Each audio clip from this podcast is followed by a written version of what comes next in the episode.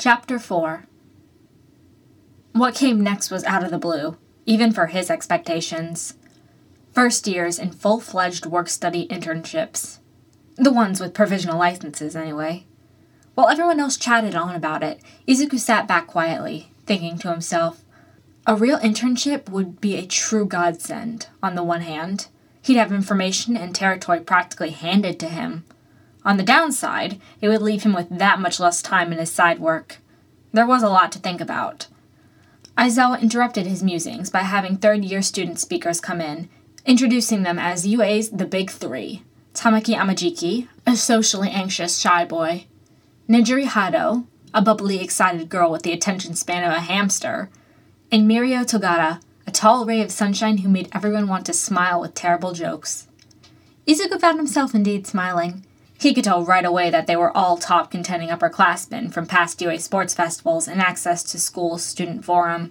But he could see now that Mirio was something special. Some of his own classmates didn't really seem to catch on all that well, not getting as good a read on them, until Mirio came up with something fun for them to do. How about you all take me on at once? With Aizawa's permission, everyone suddenly found themselves in Gym Gamma in their gym uniforms, including the big three. Is this for real? Sero asked, watching Mirio stretch out. Tamaki stood facing the wall, muttering how Mirio shouldn't break their bodies midway through first year. Nejire called out for him not to smash their spirits too bad. Mirio just smiled and asked who was going first. Aizawa's eyes immediately went to Izuku, who was standing off to the side with Todoroki out of the way. Midoriya, you're not participating. His legitimate surprise made the rest of the class look over. Izuku leaned against the wall, arms crossed. I want to see what's going to happen first, he replied, eyes shining with interest. No way a third year would challenge a class of semi experienced first years without something to back him up. The rest of 1A's guards went up a bit more, eyeing Mirio more seriously now, something that didn't escape either Mirio or Aizawa.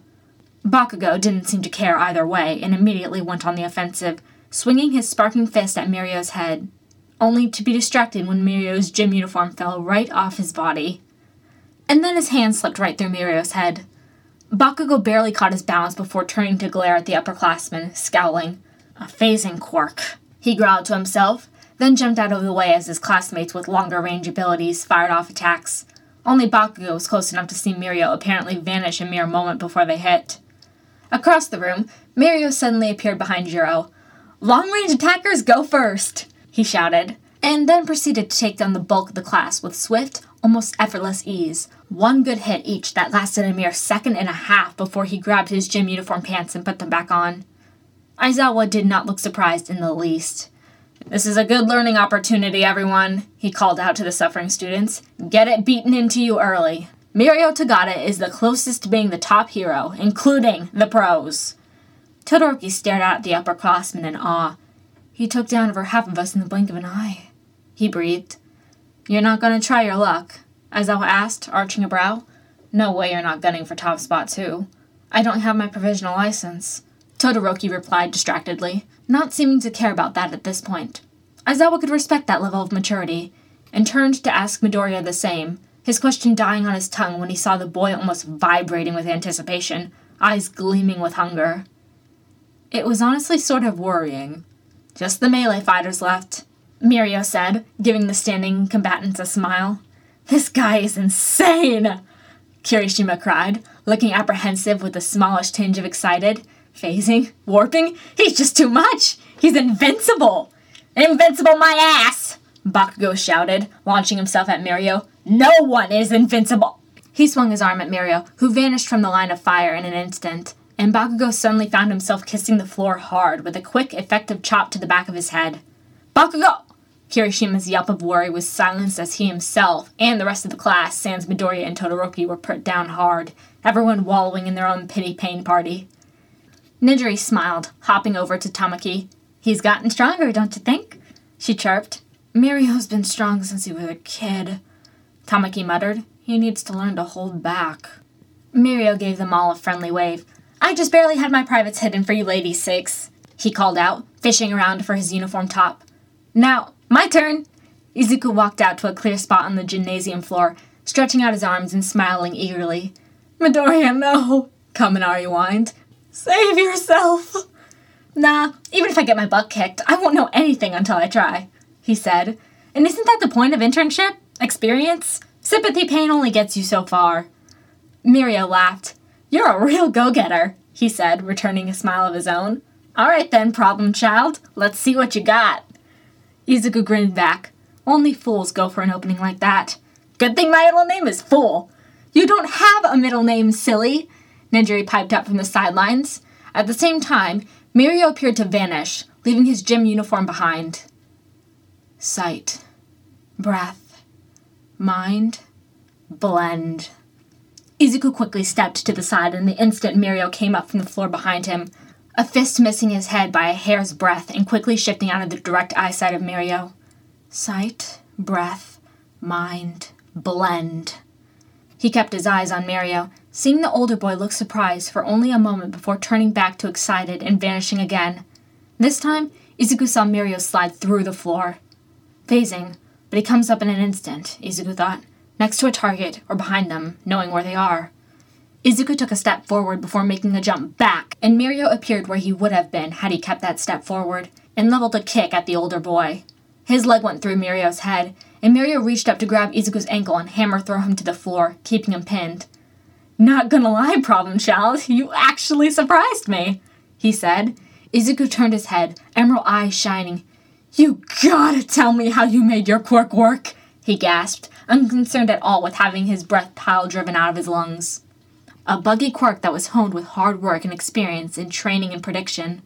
Someone who turned the faults of his quirk into the strongest aspect of it. Izuku definitely found a new role model. Mirio finished up his demonstration and speech by wholeheartedly encouraging them all to take a work study to gain more experience and confidence as heroes. So that was that, in Izuku's case. He was going to take it. He supposed it would depend where and with whom the internship would be, though. If he took this up, it would have to be someplace with prime real estate, with someone who had a trough of information to work with. Gran Torino came to mind, but he remembered that his second mentor's license was still revoked from the Hosu incident. Still, he figured the man had to know someone to direct him to. First years sure are hardy now, aren't they? Nejire chirped, walking alongside her friends back to their dorms. You kicked the crap out of them, and they were grateful for it in the end. Except for the loud screaming boy, Tamaki muttered. Yeah, but I think they also saw my junk. Any of them catch your eye? Nejire asked. Mirio nodded, smiling. Yeah, he said. Aizawa was problem child. He'd stay back to analyze, came in with his own strategy, and went in knowing he'd lose but still wanted to know how I functioned. And he actually had a counter to it. He grinned. Honestly impressive. I'll bet he's someone Sir would like. Why not have a chat with your mentor? Gran Torino told him over the phone. He's supposed to be giving it his all as an educator now that he's retired. He's the former number one with tons of contacts and doors open for you, like his former sidekick. You want me to contact Sir Night for your work study? Izuku nodded to All Might. Yes, he's one of the few heroes who worked under you, he replied. Gran Torino suggested him. All Might nodded slowly. I see, he said. I can't. He quickly raised a hand at Izuku's heavy disappointment. Not to be mean, but for three reasons. One, I was one of the opposition to the first year work study. Given all this heavy villain activity, there's no reason for first years to have to do this now. Two, you should work on obtaining better control of your quirk. And three, it would just be too awkward for me. Mike, cut it out! He snapped at Present Mic, who was laughing on the other side of the office desk wall. Izuku was silent for a moment. Villains won't care whether I'm a first year student or a 10 year seasoned pro, he said. What will have me succeed in a fight against one is experience, and that's what I'm trying to get. Trading and fighting are two different things, and for once, admittedly, I'm not trying to go out of my way to dive into villain brawling. Even if it's nothing but a work study of patrolling without a villain in sight, it's still experience for later in how an agency is run, how missions and team ups are officiated, building connections for later. I don't want this work study to fight.